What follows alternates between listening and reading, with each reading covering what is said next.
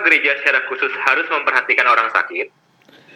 YouCat nomor dua ratus empat puluh dua mengatakan, Yesus menjelaskan bahwa surga menderita bersama kita ketika kita menderita. Allah bahkan ingin ditemui dalam saudaraku yang paling hina ini. Injil Matius bab dua puluh lima ayat empat puluh.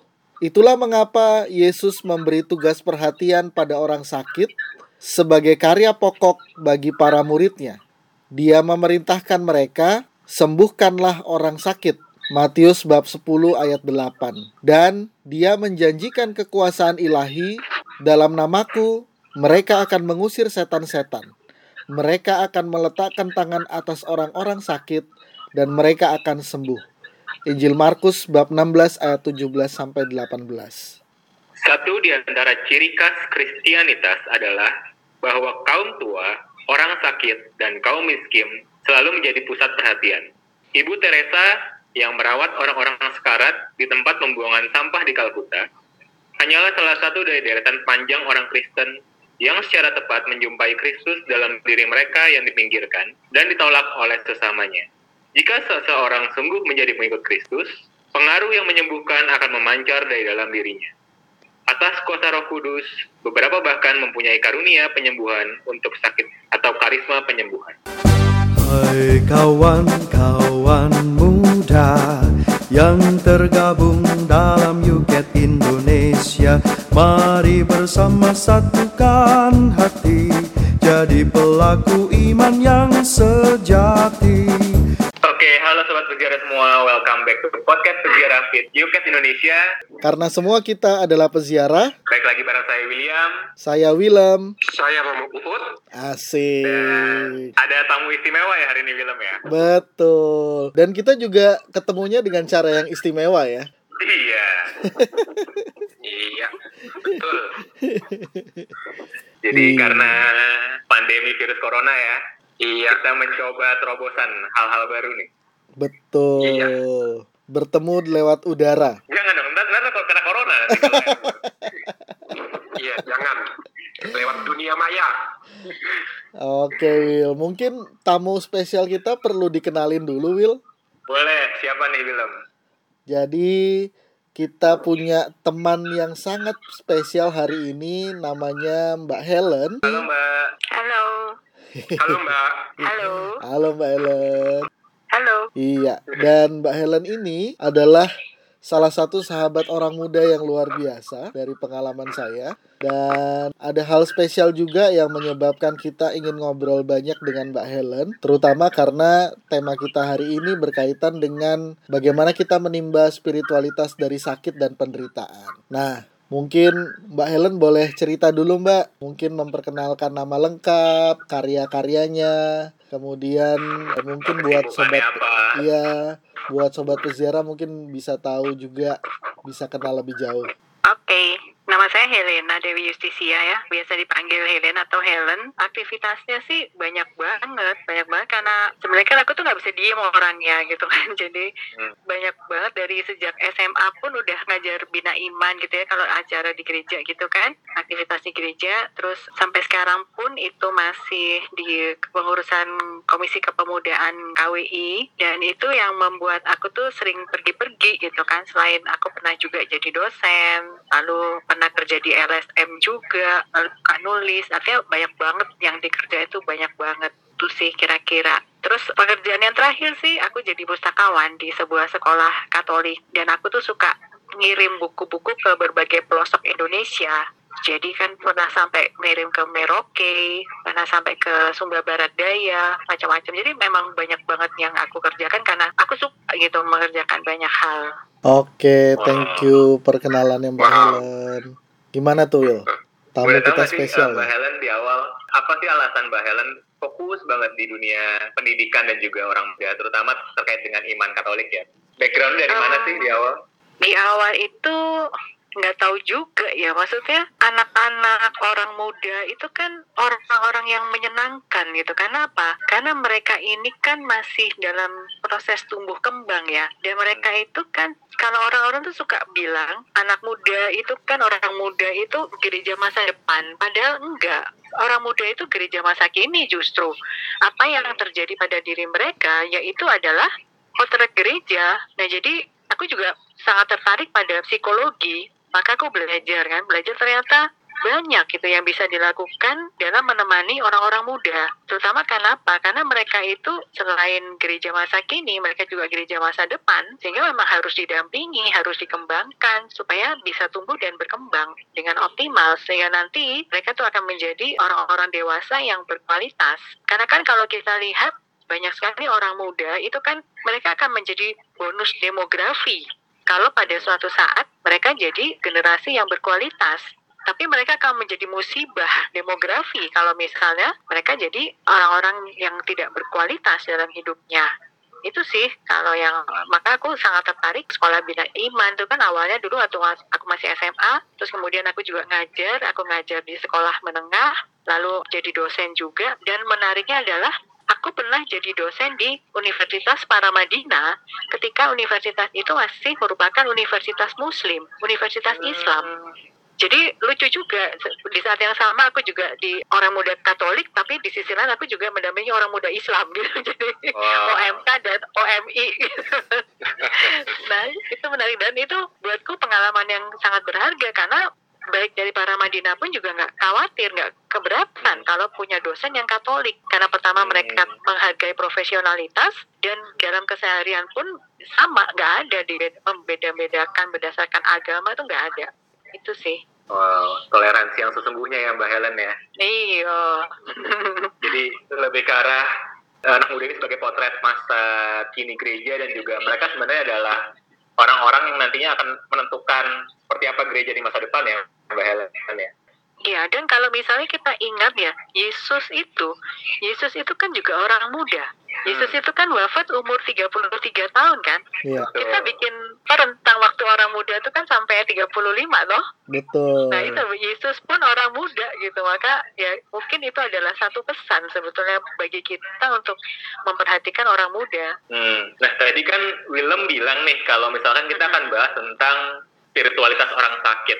Nah apa sih hubungannya antara Mbak Helen dengan tema ini nih Willem? Mungkin boleh Willem mulai dulu nih. Iya. Kenapa akhirnya ngajak Mbak Helen ke podcast kali ini? Iya, jadi sudah beberapa bulan ini Mbak Helen itu didiagnosa menderita suatu penyakit yang cukup langka ceritanya. Tapi menariknya dengan penyakit yang langka ini Mbak Helen tidak kelihatan seperti orang sakit gitu. Nah, jadi kita tuh pengen tahu apa sih yang apa sih yang terjadi dengan Mbak Helen gitu, dan apa yang membuat Mbak Helen tetap semangat. Dan mungkin bisa mulai cerita juga Mbak, sebenarnya Mbak Helen itu sakit apa dan sejak kapan, gitu dulu kali Mbak. Mm-hmm. Eh, jadi kan tadi kan aku udah cerita tuh kalau aktivitasku tuh banyak banget gitu kan, banyak banget dan beragam. Lalu tiba-tiba tanggal dua puluh sembilan Juni kalau nggak salah ya tahun dua ribu sembilan belas, aku tuh blank. Jadi aku tuh nggak mengenali apapun, siapapun di situ. Lalu dibawa ke rumah sakit di M R I, dan baru ketahuan kalau dua per tiga otak kananku itu sudah ada tumor di situ yang masanya sangat besar, dua per tiga otak kanan. Nah terus ya sejak itulah beda banget gitu kan apa yang sudah pernah dikerjakan dengan apa yang akan dialami kemudian. Dan aku juga mikir, dokter pun bilang bahwa situasinya itu lima puluh lima puluh gitu. lima puluh lima puluh itu artinya ya bisa tumornya yang menang, bisa juga obatnya yang menang. Tapi dengan dia ngomong to the point aja lima puluh lima puluh gitu ya, ya aku merasa ya aku siap aja dengan situasi itu. Artinya kan kalau lima puluh lima puluh kan kita kalau hidup hidup untuk Tuhan, kalau kita mati, kita mati untuk Tuhan. Jadi buatku sih uh, simpel aja, dari sejak awal, sejak awal pun disposisi batinku sudah seperti itu. Wow. Dalam ya. Karena aku merasa bersyukur, aku merasa aku sudah mengalami hidup yang begitu menggairahkan gitu kan, begitu seru banget gitu loh. Sehingga misalnya ketika misalnya Tuhan bilang udah cukup gitu kan, teman-temanku aja bilang kamu tuh di shutdown tuh sama Tuhan katanya. Ya udah gitu kan, mau apa. Dan waktu itu mungkin konteks ya, konteks kita masih dalam proses pemilu tuh, kalau misalnya pemilihan presiden kan, pemilu hmm. itu kan bangsa ini kan terpecah-pecah dengan begitu mengerikannya, sehingga waktu itu bahkan aku sampai mikir kayaknya kalau mati itu akan lebih baik gitu ya ketimbang hidup gitu kan, maksudnya kalau kita mati kan selesai masalah gitu. Dan aku selalu percaya Tuhan itu menciptakan kita dengan cinta, dan semua yang berasal dari Allah yang adalah cinta itu akan akan kembali kepada Allah tuh. Oke, Mbak Helen kalau boleh tahu penyakit yang diderita apa ya Mbak?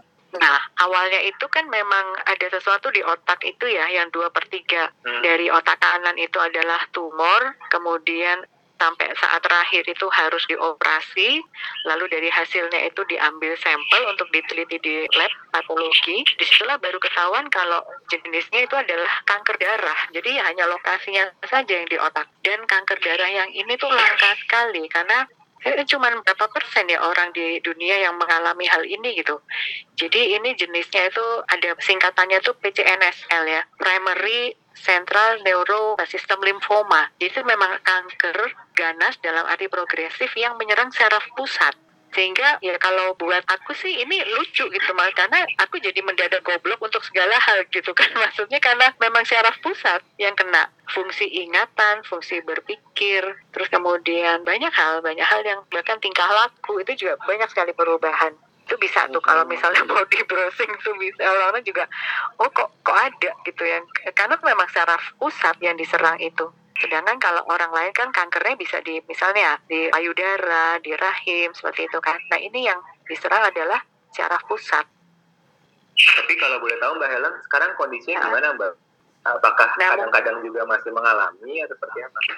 Iya, mungkin karena pada dasarnya aku itu orangnya lucu gitu ya. Maksudnya konyol gitu kan. Teman-teman juga hmm. kan orangnya konyol-konyol semua. Hmm. Jadi yang aku alami itu ya buat aku ya lucu-lucu aja gitu kan. Gimana kita bisa lupa semuanya, gimana mau download file dari Google Drive aja nggak keinget gitu kan. Gimana udah menanya satu pertanyaan masih diulang-ulang lagi sampai sepuluh kali. Ya kalau menurut aku sih itu lucu gitu.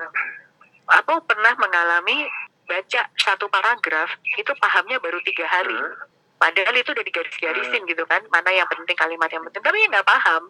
Tapi ya, ya lucu aja gitu kalau menurut aku ya. Mungkin, mungkin karena situasinya begitu kontras. Kan kadang-kadang kita ketika dibenturkan dalam situasi yang sangat kontras, waktu itu terus mau apa? Kan nggak bisa juga, udah kita sakit, kita stres gitu-gitu kan. Tapi aku belajar, tetap berusaha. Nggak ngerti ya, baca lagi, baca lagi, sampai berkali-kali sampai ngerti. Terus motorik halus juga terganggu, sehingga aku belajar mewarnai.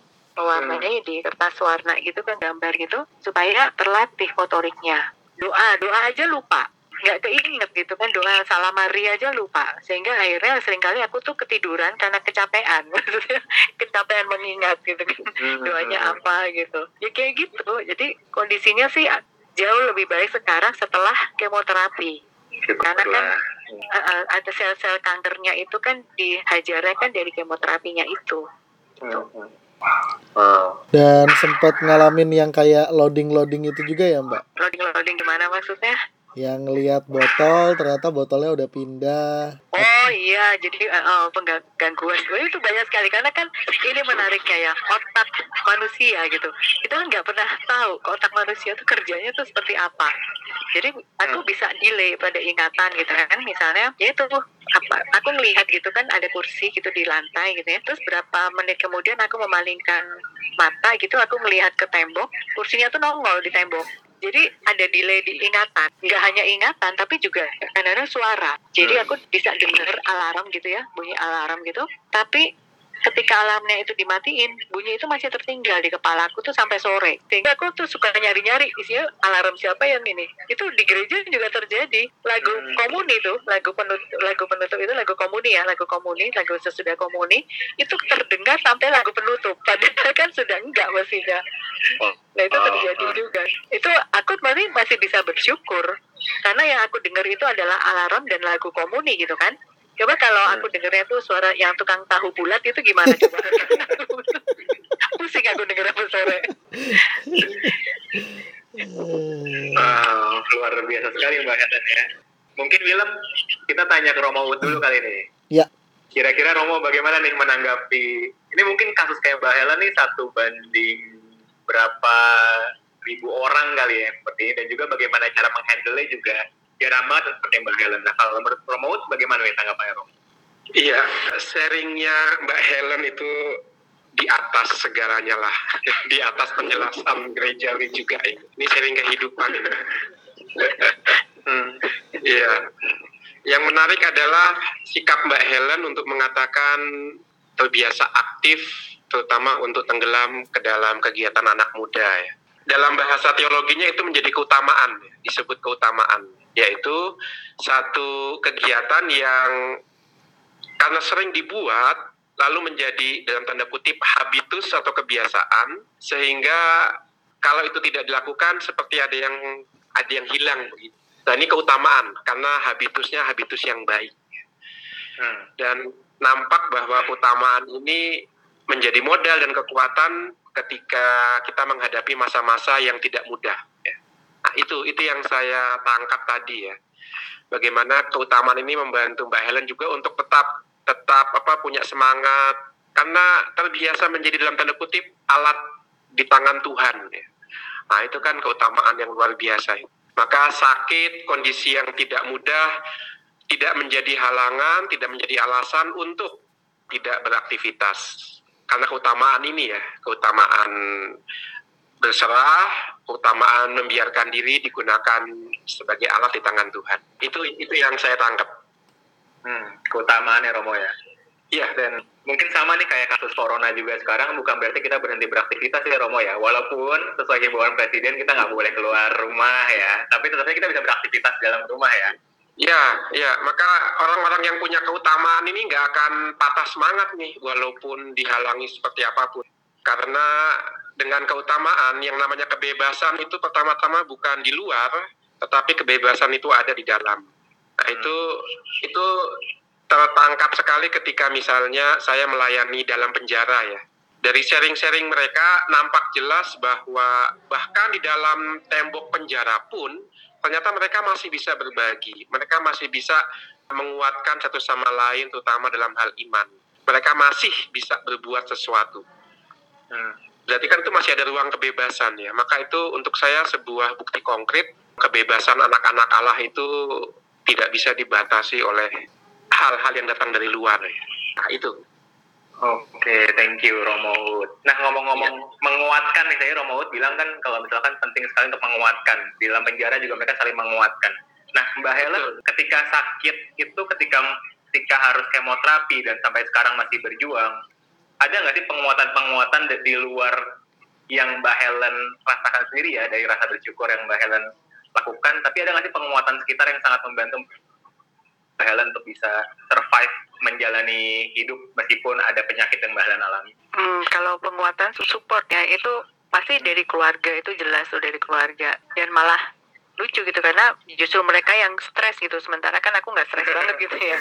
Terus teman-teman juga dan oh, dan nggak tahu ya, kami ini memang rombongan konyol kali, jadi kami juga masih bisa bercanda, masih bisa apa gitu kan, sampai segala hal itu bisa dihadapi dengan ringan gitu. Memang ada beberapa yang berat, dan aku harus mengatakan bahwa seringkali Tuhan itu juga suka bercanda gitu kan, dia ikutan gitu kan, Tuhan itu ikutan dalam proses ini, sehingga banyak sekali yang aku terima gitu. Misalnya kayak pengobatan ini kan B P J S semuanya tuh free, padahal kalau aku harus bayar sendiri mahal sekali kan, dan kemoterapi bisa sampai ratusan juta. Dan terus kemudian juga kemoterapinya tiap bulan banyak, ya Mbak ya? Iya, tiap bulan, karena dan untuk satu tahun karena memang kankernya ganas kan progresif, sehingga memang harus ditekan dengan cara itu. Dan itu pun juga enggak jaminan selesai, artinya mungkin bisa sembuh tetapi juga bisa kambuh kalau kata dokternya begitu. Jadi terus um, dan banyak-banyak banget, dan nggak tahu ya, dan mungkin karena aku juga suka nulis, aku, aku agak cerewet gitu kan orangnya, aku suka cerita-cerita, dan dengan cerita-cerita itu yang dibaca di Facebook, teman-teman tuh jadi merasa terlibat. Terus akhirnya mereka tuh suka ngirim-ngirim hadiah gitu kan, aku dapat kaos kaki, dapat bantal, dapat kotak obat, dapat makanan, mak- paling banyak makanan gitu. Jadi artinya jadi lucu gitu, maksudnya sakit itu menjadi perjalanan yang menggembirakan gitu loh untuk semua orang. Wow. Jadi bukan bukan sesuatu yang sedih, malah Dan gak cuman O M K, gak cuman orang-orang muda ya, itu romo-romo juga banyak juga yang ini, banyak yang terlibat gitu kan, malah bercanda-bercandaan gitu kan, ngirim. Waktu itu kan aku lupa, aku kan suka brevir ya, aku tuh sampai lupa Kidung Simeon. Itu sampai ada satu orang romo tuh yang merekam suaranya, nyanyi Kidung Simeon, dia bilang, kamu gak usah mengingat, kamu dengar aja. Nah, support-support seperti itu loh. Jadi setiap orang itu, kalau aku, aku refleksikan, punya kontribusi sebetulnya, apa, siapapun mereka. Mereka tuh punya kontribusi terhadap apa ya, dalam tanda kutip, penderitaan sesamanya. Itu sih kalau yang aku refleksikan. Oke. Wow, sakit dan menggembirakan Mbak Helen. Gak kebayang itu. itu. Oh, iya, aku juga pernah dengar. Karena kalau kita mengatakan, kebiasaan ulang tahun seseorang ya, kita ngomong semoga selalu sehat. Itu sebenarnya salah loh. Katanya lebih baik semoga kadang-kadang sehat. Sakit gak apa-apa. Untuk merasakan kalau misalkan ya kita bukan siapa-siapa di dunia ini ya. Oh, I see. Wah, luar biasa sekali nih ceritanya Mbak Helen. Mungkin William ada mau tambahin pertanyaan lagi kan nih? Iya nih, tadi kan ada istilah yang dipakai ya, sakit yang menggembirakan gitu ya. Nah ini mungkin eh, pertanyaannya secara reflektif dan secara iman, apa dalam gereja itu ada istilah itu Romo? Sakit yang menggembirakan. Ah, nanti malam Paskah kita akan mendengarkan itu ya. Felix Kulpa ya, rasa bersalah, penderitaan yang menggembirakan ya, karena mendatangkan penyelamat seagung ini. Maka saya teringat sama dokumen gereja Salvifici Doloris yang mengatakan bahwa penderitaan Yesus tidak hanya menebus kita, tetapi menebus penderitaan itu sendiri ya. Penderitaan sekarang jadi punya makna berkat-berkat korban Yesus di salib. Karena biasanya orang mengatakan penderitaan itu tempelan dalam hidup. Hidup itu harusnya nggak menderita. Tetapi kedatangan Yesus memperlihatkan tidak. Keberadaan manusia di dunia itu sudah mengandung penderitaan. Kalau boleh dikatakan penderitaan seperti sakit, ketidakadilan itu seperti satu pertanyaan besar. Seperti cinta, seperti pengampunan. Itu kan juga pertanyaan besar. Kok saya pantas sih dicintain, kok saya pantas sih diberi ampun? Itu pertanyaan yang sama dengan kenapa saya menderita. Nah itu itu nggak bisa dijawab sama manusia, tetapi salib Yesus memberikan jawaban, tapi bukan solusi. Nah beda itu, memberikan jawabannya. Maka betul ada sakit yang menggembirakan, seperti tadi yang diceritakan Mbak Helen ya. Dalam kisah perumpamaan orang Samaria yang baik hati, ketika ada orang sakit, itu adalah sebuah pintu masuk untuk orang menunjukkan cinta. Maka itu menjadi sumber kegembiraan ya, karena kesempatan orang untuk berbagi, untuk mengasihi, dan seterusnya. Karena apa yang kita lakukan kepada mereka yang sakit, kita lakukan juga kepada Yesus gitu ya Romo, kalau dalam Injil Matius. Iya, iya, sebuah kesempatan untuk menunjukkan kita diikat oleh oleh dunia yang sama, diikat oleh kemanusiaan yang sama. Nah itu, itu salah satunya diperlihatkan dalam bahasa filosofisnya situasi batas itu, di mana manusia nggak bisa lagi melewati itu. Maka ketika ada orang sakit, ada penderitaan, itu kita diikat oleh situasi yang sama. Salah satunya kan menunjukkan bela rasa itu. Oke. Nah, bagaimana kalau untuk teman-teman yang mungkin sekarang atau di waktu yang akan datang, misalnya merasakan sakit itu Romo, dia sakit demam atau mungkin sekarang karena pandemik juga tertular. Bagaimana memaknai sakit itu seharusnya dalam iman? Ya, ya ini tadi pagi saya membaca satu surat dari seorang suami yang istrinya meninggal karena pandemik covid sembilan belas di Italia. Hmm. Seperti kita ketahui, kalau orang itu diduga pasien di bawah pengawasan, dalam pengawasan, atau bahkan sudah menjadi positif pasien covid sembilan belas, maka akan mengalami isolasi dan tidak bisa dikunjungi sama sekali. Bisa dibayangkan penderitaannya ya, selain sakit tapi juga kesepiannya. Maka sang suami ini menulis surat kepada istrinya yang meninggal dalam isolasi. Dia menulis demikian, mungkin kamu tidak melihat aku di detik-detik terakhir hidupmu, tetapi percayalah aku ada bersamamu waktu itu. Nah, itu, itu sharing sang suami yang dia tulis dalam suratnya dibacakan dalam pemakaman sang istri ya, begitu. Maka untuk kita yang masih berada dalam situasi ini, khususnya mereka yang sedang sakit dan berjuang, bisa saya katakan dalam iman kita tahu kita tidak sendirian. Dia yang tidak kita lihat ada bersama kita. Mengapa? Karena dia namanya Immanuel, Allah beserta kita. Bagaimana bisa mengalami kehadirannya nggak kelihatan? Dengan melakukan apa yang dia buat sendiri, yaitu mengenangkan. Ya. Kenangkan saja apa yang kita rayakan dalam Ekaristi. Kenangkan firman-Nya. Di situ kita akan mengalami kehadirannya. Maka sakit dan perjuangan kita detik-detik ini menyatukan kita sebagai manusia, tapi juga membuat kita semakin peka untuk kehadiran Dia yang melampaui semua keterbatasan indrawi kita. Dalam banget sih, Romo. Ya, karena ini ini udah, udah di luar batas kita ya. Ini kita dalam tanda kutip dipaksa untuk melihat sesuatu yang melampaui kekuatan kita. Maka disebut pengalaman batas ini. Kita mentok, akhirnya kita hanya bisa mengatakan padamu aku berserah ya. Oke. Okay.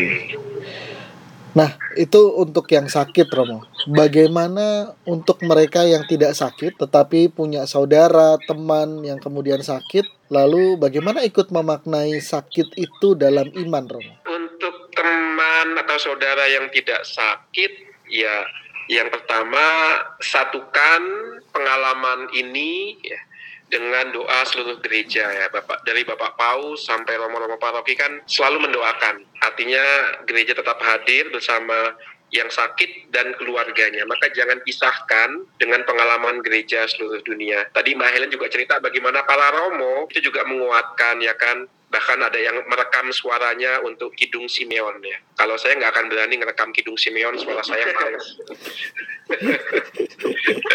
Nah itu. Jadi jangan merasa sendirian ya. Gereja hadir bersama.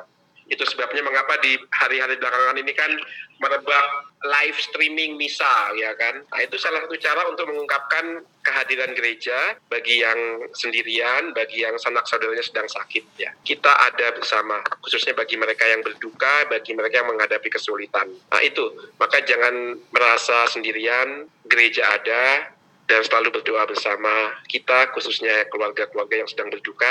Juga untuk tim medis, itu juga Paus Fransiskus mengeluarkan pesan khusus itu. Berkat khusus juga bagi mereka yang ada di garis terdepan di masa-masa pandemik ini. Oke, okay. Thank you Romo buat jawabannya. Mungkin kalau aku pertanyaan terakhir nih buat Mbak Helen, karena sudah diberikan kesempatan untuk mungkin menjalani hidup yang lebih lama, Mbak. Lalu apa nih rencana yang Mbak Helen mungkin ingin lakukan, atau ada nggak sih hal-hal yang ingin Mbak Helen wujudkan dalam hari-hari ke depan, dalam tahun-tahun ke depan, selama Mbak Helen masih mampu, apa sih yang ingin dilakukan untuk anak muda atau untuk gereja dan sebagainya, Mbak? Ada satu, ini nggak nggak ini banget ya, apalagi nggak kitab suci banget ya, karena aku tuh ingat apa yang dikatakan oleh Rendra, penyair Rendra itu hadir dan mengalir. Hmm. Jadi kita tuh kadang-kadang nggak perlu mikirin juga gitu kan, seberapa banyak yang kita perbuat, seberapa besar magnitude-nya gitu kan, dampaknya atau apa. Tapi dengan kita tuh hadir dan mengalir dalam segala situasi bersama dengan orang lain, itu akan banyak sekali yang bisa dilakukan. Dan nggak perlu, apalagi untuk orang muda ya. Orang muda itu kan masa-masa kita hidup dengan salah pun nggak apa-apa gitu kan. Karena itu bagian dari proses belajar gitu. Artinya ya udah hidup aja dengan dengan tulus, dengan total, dengan penuh. Karena suatu saat kalau misalnya kita nanti nggak punya kesempatan lagi untuk begitu kan susah. Justru saat ini, saat ketika masih muda inilah kita bisa hidup dengan seluas-luasnya. Ya itu tadi, tulus, penuh, total, dan ya jujur lah gitu. Oke, tulus, penuh, total, dan jujur ya Mbak Helen ya? Iya. Keren banget, keren dan, banget. Keren-keren. Ada pesan gak nih Mbak Helen untuk orang muda Katolik? Untuk hmm. apa nih yang harus kita lakukan supaya masih berjuang untuk berkarya? Mungkin dengan keterbatasan masing-masing. Apa sih yang kira-kira bisa Mbak Helen berikan gitu, masukan? Ya pasti situasi banyak sekali ya. Maksudnya bisa beragam kan. Tapi ya balik lagi kayak itu tadi. Apa? Bagaimana kita tuh bisa hadir dalam situasi itu real gitu kan. Konkret, jujur. Dan mengalir, mengalir dalam arti selalu ada yang bisa dilakukan. Dan akan baik kalau tidak selalu berpusat pada diri sendiri, tetapi mengarahkan seluruh pandangan dan hati kita kepada dunia. Karena mungkin ada satu kalimat yang menarik tuh ya, apa kita tuh mungkin buat kita sendiri bukan siapa-siapa, tetapi bagi orang lain itu kita bisa jadi dunianya dia gitu. Kita nggak nggak pernah tahu gitu kan, kita nggak pernah tahu. Maka ya sudah, pakai saja semua yang ada pada kita, waktu, perhatian, hati, cinta, apapun. Oke. Mencintai Tuhan dalam segalanya. Mbak Helen ya, luar biasa. Mungkin Willem ada pertanyaan tambahan lagi? Saya kira cukup dalam banget sih Will ini pembahasan kita, dan rasanya tidak ada pertanyaan lain selain bahwa ucapan terima kasih Mbak Helen memberikan contoh yang begitu luar biasa buat kita semua gitu. Bagaimana menimba spiritualitas dari sakit yang diderita, dan dalam kesempatan-kesempatan seperti ini justru Mbak Helen menjadi inspirasi buat banyak orang gitu, termasuk buat teman-teman sobat peziarah semua. Begitu. Mungkin Romo Wood ada kata-kata penutup episode kali ini. Ini kesaksian yang hidup dari Mbak Helen. Terima kasih banyak. Khususnya juga sangat aktual ya untuk situasi sekarang, bahwa seperti yang dikatakan Mbak Helen tadi ya, hadil mengalir ya. Tidak pernah ada sesuatu yang tidak bisa kita buat. Itu yang pesan yang saya tangkap dari Mbak Helen tadi. Dan kalau saya yang mengatakan kurang greget, tapi yang mengatakan Mbak Helen sendiri, wah itu pasti dampaknya lebih dahsyat gitu ya. Pasti ada yang bisa kita buat dalam situasi apapun. Itu dia, itu yang pesan saya. Oke, terima kasih Romaud, terima kasih Mbak Helen untuk pengalaman dan inspirasi yang sangat luar biasa hari ini. Betul. Mungkin kalau gitu kita sudahi kali saja kali ya, Willem ya, episode kali ini. Oke. Okay. Kalau gitu saya William, saya Willem, saya Romaud dan Mbak Helen tentunya. Iya. Terima kasih sobat peziarah semua sudah mendengarkan. See you next time. Bye bye. Bye bye. Bye bye. YouCat Indonesia maju.